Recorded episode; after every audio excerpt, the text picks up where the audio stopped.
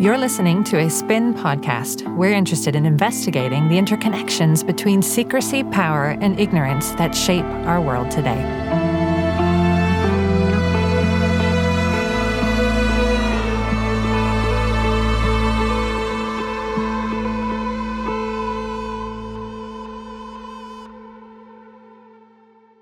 Hello, um, welcome back to the SPIN podcast. We're joined today by Mike Bourne, who's a reader in international security studies at Queen's University Belfast, and he's here to talk today with us about multisensory dimensions of secrecy. Um, before we kick off, I just wanted to say I'm really excited to talk to you today, only because a couple of days ago I was in Washington, D C visiting the new International Spy Museum, and they they have themselves a board talking about sensing secrets. And I thought, perfect. Um, here I can uh, get an expert's take on why the International Spy Museum might be so interested in thinking about what it means to sense secrets.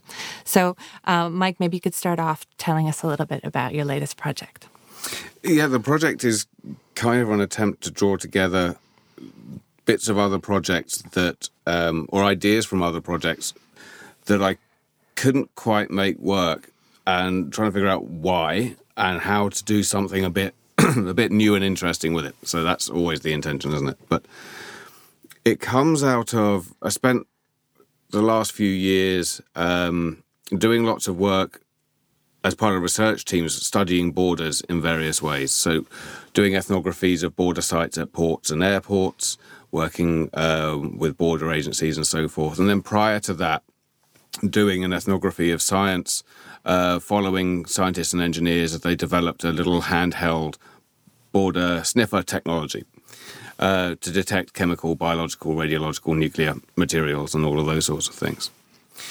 That kind of is partly animated by um, fairly well-established concerns now around Uh, the securitization of mobility and what that does to, to how security practices are enacted. So what I wanted to do there is pick up on some of the things that most interested me about how we saw those practices working. Because border guards and scientists and engineers, as they're trying to figure out how do they detect something that's been hidden that's dangerous in some way, right? They're, they're enacting danger in a particular way that it's not even there's something hidden, there's something secret here. It's there may be something hidden or secret there that's dangerous to us. And they do it through, they can't really articulate what that is. They they think, well, no, it's just instinct. I just, you just know it when you see it. It's something that we hear a lot. And they rely on sniffer dogs a lot. But they don't know how sniffer dogs work. Like, they know it's a dog. They know they lead it around. They train it, all of those sorts of things. But they don't know what it is that allows a cash detection dog to detect cash. And why can it pick up a big wedge of euros but not fifty quid in your back pocket? They don't know what it is that does that.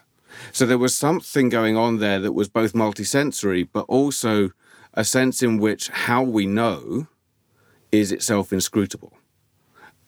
And we get that sometimes also with a lot of the work that's going on now on algorithmic governance, right? And machine learning, forms of machine learning that say, well, they, we produce the risk scores through these algorithms, but the engineers can't know it.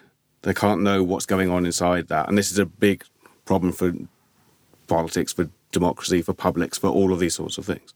So there's something inscrutable going on about how we know and mobilise knowledge politically and in security politics. And I was thinking, well, how do we get to some of that? Not to actually find and uncover the answer, but how do we engage some of the problematics that raises? And a big one for me came to be the multisensory. That we can't understand that when knowing is always a subject, knowing an objective world that it's separate from through perspective and distance and all the usual stuff. When we conceive of it, knowing is in the visual form. That's exactly it. That's exactly what I was, yeah. Right. For people who um, might have listened to Oliver Kearns' um, work or his talk, um, Oliver is working on the auditory as well and, and trying to shift the conversation around secrecy from this visual domain into, yeah. I think what you're engaged with is trying to think more multimodally, multisensory in lots of different ways. Yeah, I st- started by thinking, well, why don't I... I have a problem with at least the metaphors of vision all the time. Like, there's great critical work on visuality, and vision and visuality is not just how we're, how that sort of critique operates against, right? But nor do we have to disrupt that problematic kind of set of assumptions only through the visual, but by bringing in other senses. So I thought, great, I'll work on smell. Smell's great. Smell is indistinct from the other senses. Smell is something we all do. Smell is something we do a lot for alarm, for the smell of smoke, to checking the smell of the milk in the fridge, to, as of this morning, checking if your baby's got a dirty nappy. You know the world through smell without vision at all, right? So you pick up on certain things that way. And I thought, okay, how do I do that around security? And I thought, well, there's lots of different cases, but radiation sensing is a big theme that's run through several different projects over the years. So let's start with some of the stuff I know best and work it through there. And, of course, I then realised, actually, smell, yeah, it kind of works because radiation detection is often atmospheric, but smell is chemical sensing, it's chemosensing. Radiation detection isn't, it's energy, it's energy signature. And actually, that sort of kicked off and sort of gathering a bunch of declassified documents and reading through some of the sort of histories of science of some of these things, kicked off a sense that actually, no, not only is the senses indistinct and multiple, but there's all sorts of shifts going on here that reflect particular geopolitical uh, and biopolitical productions and are productive of them. That's kind of what I'm trying to get at. It's exploratory and loose, and it won't stay still, but I still kind of like that about about the project. Okay, so can you tell me a little bit more about some of the other types of compromising emanations? That's yeah. one of the phrases I've heard you use before. Yeah. Or the signatures that are part of this landscape that, of, of this multisensory ways of knowing or or concealing information. Yeah, I haven't got to the concealing bit very much yet. And I, I know I should because we're talking about secrecy, but... Well, that's, that's okay. Even the way that we engage with the I think compromising project. Emanations is, is kind of... When I came across it, I I sort of seized on it as, okay, maybe this, rather than smell, perhaps, is the best way of, of describing how um, the practice and politics of this works. Because it doesn't say that there is an objective world that you see. It says... and I'm, I'm using "say" sometimes with this, that the material world reveals things about the social, the political, and all those sorts of things because it's lively, because it's active, because it's agential, because it's unruly.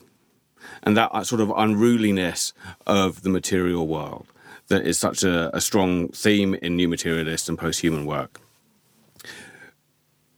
I think that was probably the easiest way to, to frame it as actually, no, the world is not a static backdrop. It's active, and we get that through the compromising emanations because... And emanations is a nice word for it. It makes me yeah. think about um, a, a, a comparable words like excess or yes. Donna Haraway's conceptions oh, of, absolutely. Uh, you know, the body is... Um, yeah, it emanates into the world in a particular way. Yes, so, absolutely. Um, so thinking about compromising emanations, though, we're talking about, like you said before, we're talking about the smell of money, that yep. an, a, a fifty dollar bill or a fifty dollar um, yeah, pa- uh, pound um, note doesn't necessarily emanate the same way as a stack of uh, no. cash would. Yeah. Um, I'm thinking about the ways in which, uh, connected to my research, special operators have to be aware of their own smell emanations right. as they go on operations. Yes. Um, and the, the steps they may or may not take to control or uh, an inability to control those emanations or or detect the emanations of others. Right. So and that's where there's so, a yeah, sc- schoolboy snigger to emanations. Right? But, yeah. it's, a, it's an interesting word. It's a very productive word to think about it as emanations. Yeah. Um, because, because we've got sound emanations and, and smell emanations and, and light emanations. Yeah. I've been thinking about it in terms of the word discipline, right? So we talk about noise yeah. and light discipline in the um, when it comes to um, military operations.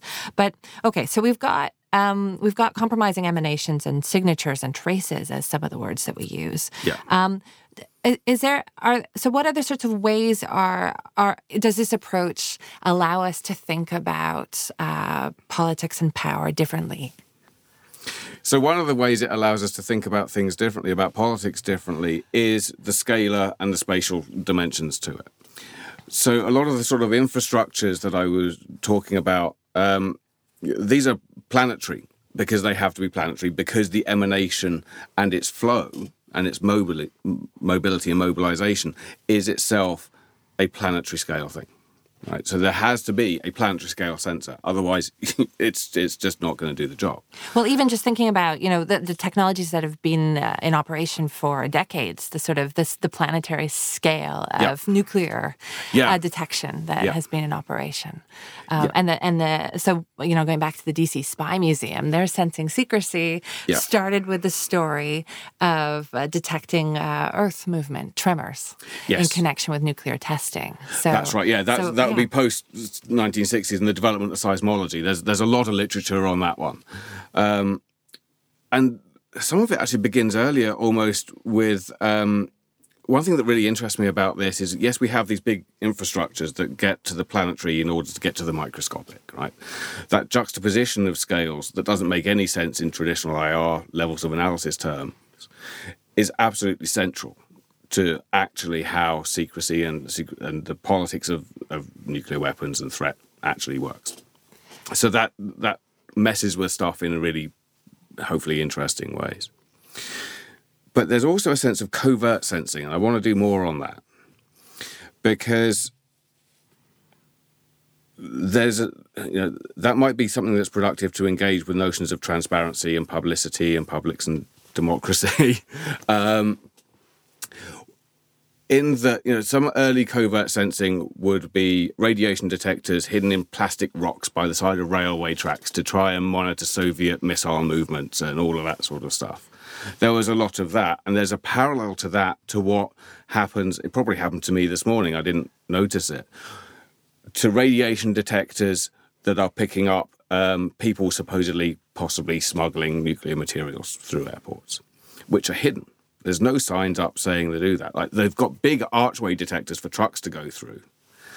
But radiation detectors that pick up people, they're embedded in doorways, right? So there's a covert, there's a sense of the invisible, invisibility of the sensing. So none of this is about exiting from thinking about the visual, but it's situating the visual in amongst all these other senses. Um, and always thinking yeah. about, for me, it always comes back to the cat and mouse. The yeah, cat yeah. and mouse between yeah. the sensing and the, the concealing and the revealing, that you always have to think of these two together. Yes. Um, um, great. Okay, so um, I think we're going to um, wrap that up today, but I'm just going to say a thank you to Mike for joining us and for it's providing such uh, thoughtful uh, contributions to, their, to our conversations about secrecy. Okay, Thanks, thank Mike. you. Great to see you.